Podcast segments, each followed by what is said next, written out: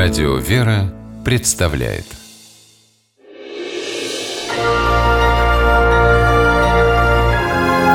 Герои моего времени Восьмилетний мальчик из Красноярска, Толя Кацин, рисует веселых жирафов. Казалось бы, что в этом особенного? А то, что Толя, с рождения страдающий детским церебральным параличом, своим трудом зарабатывает на лечение. Толю уже называют самым юным бизнесменом России. В сентябре 2015 года он с помощью одного из красноярских телеканалов открыл интернет-магазин, в котором продает кружки, магниты и футболки с собственными рисунками. Мама Толи работает в магазине администратором, а папа, Дмитрий Кацин, получил должность курьера. Сынуля открыл интернет-магазин, я работаю у него курьером. Если буду себя хорошо вести, обещал повысить. То есть я развожу заказы практически целый день.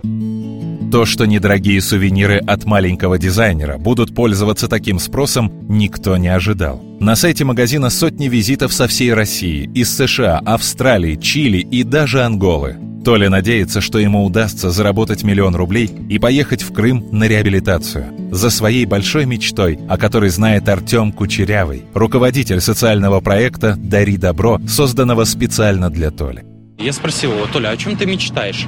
И вот Толя вот в тот момент для меня именно раскрылся. Он сказал, я мечтаю встать на ножки. Воплощение этой мечты – тяжелый каждодневный труд. Когда Толя родился, врачи советовали родителям отказаться от сына. Но Дмитрий и Альбина не отказались от ребенка. Они с любовью и усердием развивали малыша, занимались с ним плаванием, конным спортом, а в пять лет привезли в художественную школу. Сначала руки мальчика не хотели даже просто держать кисть, но он упорно занимался, разрабатывал моторику пальцев, и теперь что ни день, то новый рисунок.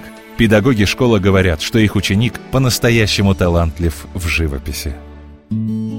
Толя не работает по заказу. Он рисует только по вдохновению. А его простые, но такие солнечные работы вдохновляют людей по всему миру и вызывают искреннее уважение к ребенку, который своим примером доказал, что даже борясь с тяжелым недугом, можно жить ярко и интересно.